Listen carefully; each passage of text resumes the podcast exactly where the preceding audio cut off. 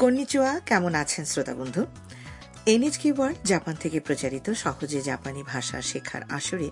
আবারও আপনাদের সবাইকে স্বাগত জানাচ্ছি আমি তনুশ্রী বিশ্বাস আর যথারীতি সঙ্গে আছি আমি হিরক খান আসুন একসঙ্গে আমরা জাপানি ভাষা শেখার আনন্দ উপভোগ করি আজ এই আসরের পঞ্চম পাঠে আমরা জানব কিভাবে আপনি জাপানি শিখেছেন তা বলার উপায় সম্পর্কে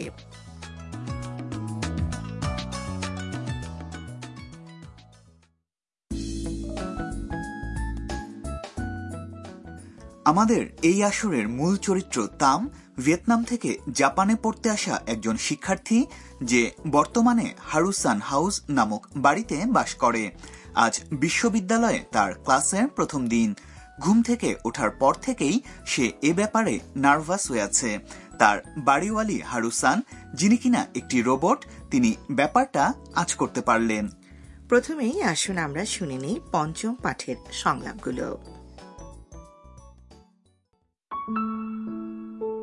タブさん、今日から学校ですね。はい。あらまあ。どうしたんですか日本語が心配です。タムさんは日本語お上手ですよ。いいえ、まだまだです。ベトナムで勉強したんでしょはい、ラジオで勉強しました。それなら大丈夫ですよ。 এবার প্রতিটি বাক্য পৃথকভাবে আলোচনা করা যাক হারুসান তামকে বলে উঠলেন タブさん、今日から学校ですね。 তামসান আজ থেকে তো আপনার স্কুল তাই না তাম উত্তর দেয় はい。 হ্যাঁ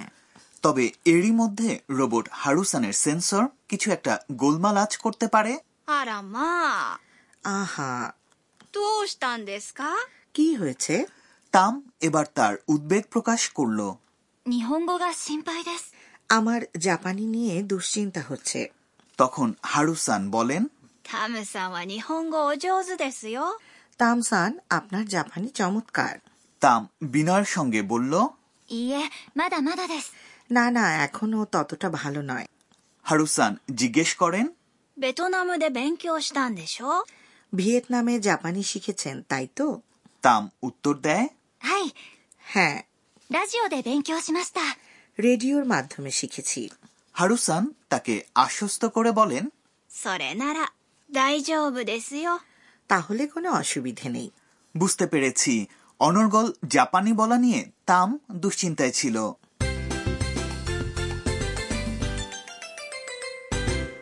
আজকের আসরের মূল বাক্য হচ্ছে রেডিওর মাধ্যমে শিখেছি ラジオで勉強しました。 এবার এই বাক্যটির অর্থ বিশ্লেষণ করা যাক ラジオ শব্দটি দিয়ে বোঝায় রেডিও এর ঠিক পরেই রয়েছে で যেটি একটি পার্টিকেল এর অর্থ দিয়ে মাধ্যমে দ্বারা ইত্যাদি 勉強しました。 এটি একটি ক্রিয়াপদের অতীত বা ঘটিত রূপ যার অর্থ শিখেছি বা অধ্যয়ন করেছি আগের পাঠে আমরা শিখেছি নিকট ভবিষ্যতে ঘটতে যাওয়া কাজ বা পরিকল্পনা বোঝাতে জাপানি ক্রিয়ার মাস রূপ ব্যবহার করতে হয় অর্থাৎ ক্রিয়াপদের শেষ ভাগে মাস অংশটি যুক্ত থাকে কিন্তু আজকের সংলাপে আমরা শুনলাম ক্রিয়াপদের শেষে রয়েছে মাস্তা ঠিকই শুনেছেন হিরকসান তাহলে চলুন এই দুইয়ের পার্থক্য জেনে নেওয়া যাক আজকের আসরে মনে রাখার পয়েন্ট হচ্ছে জাপানি মাস রূপ থাকা ক্রিয়াপদের শেষ ভাগের মাস অংশটি যদি পরিবর্তন করে মাসটা করা হয় তাহলে সেটি দিয়ে ক্রিয়াপদের অতীত রূপ বা ঘটিত রূপ বোঝায় তাহলে অধ্যয়ন করব 勉強します。 কথাটির অতীত রূপটি হবে 勉強しました。 মানে অধ্যয়ন করেছি বুঝলেন তো বন্ধুরা এবার চর্চা করার পালা 勉強しました。ラジオで勉強しました。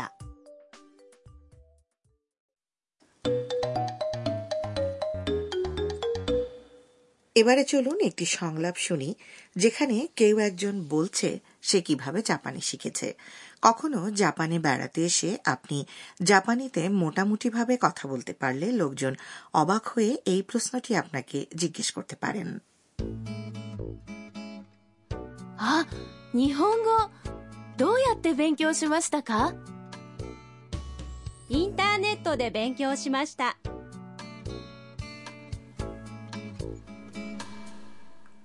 বাক্যগুলো বিশদভাবে বোঝার চেষ্টা করা যাক あ、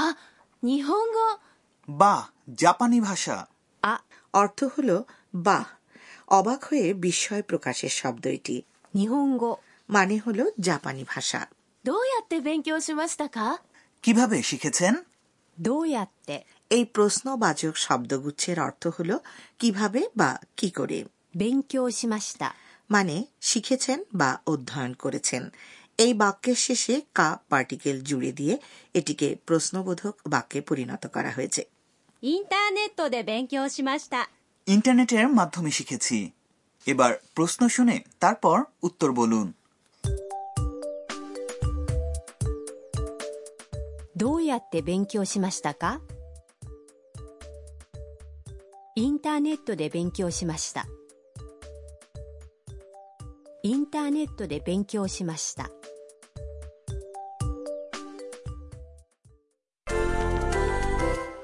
এই বাক্যটি নিয়ে আরও অনুশীলন করা যাক ধরুন আপনি অ্যানিমেশন কার্টুন ছবি দেখে জাপানি শিখেছেন সেক্ষেত্রে কি বলবেন উল্লেখ্য অ্যানিমেশন কার্টুন ছবিকে জাপানিতে বলে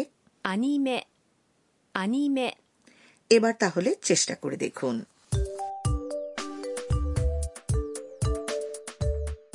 アニメで勉強しました。アニメで勉強しました。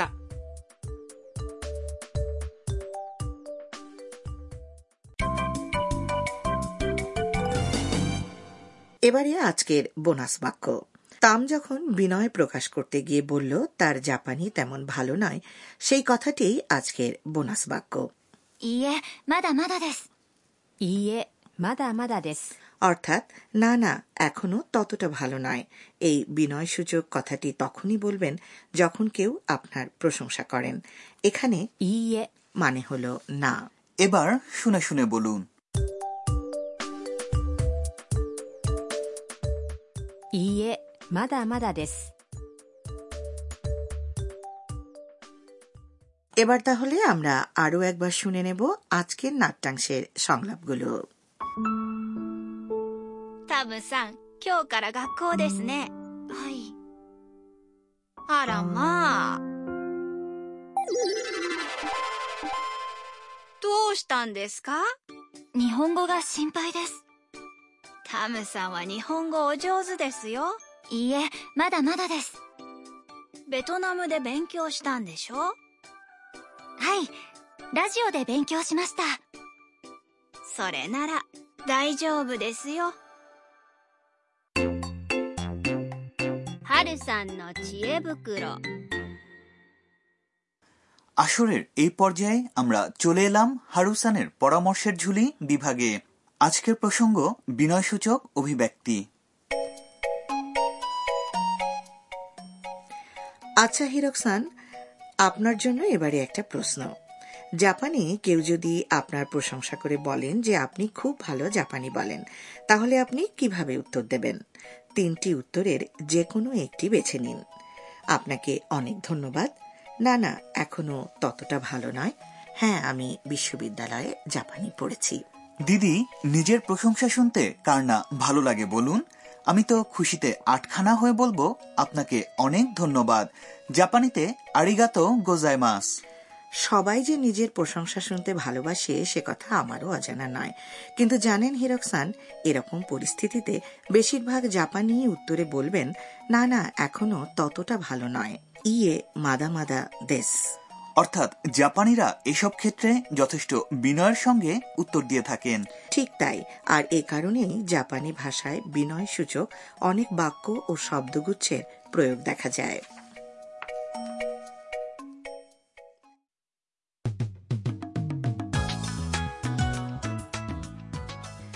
শ্রোতা বন্ধু আশা করি সহজে জাপানি ভাষা অনুষ্ঠানের আজকের আসর আপনাদের ভালো লেগেছে আগামী আসরে আমাদের সঙ্গে যোগ দিতে ভুলবেন না যেন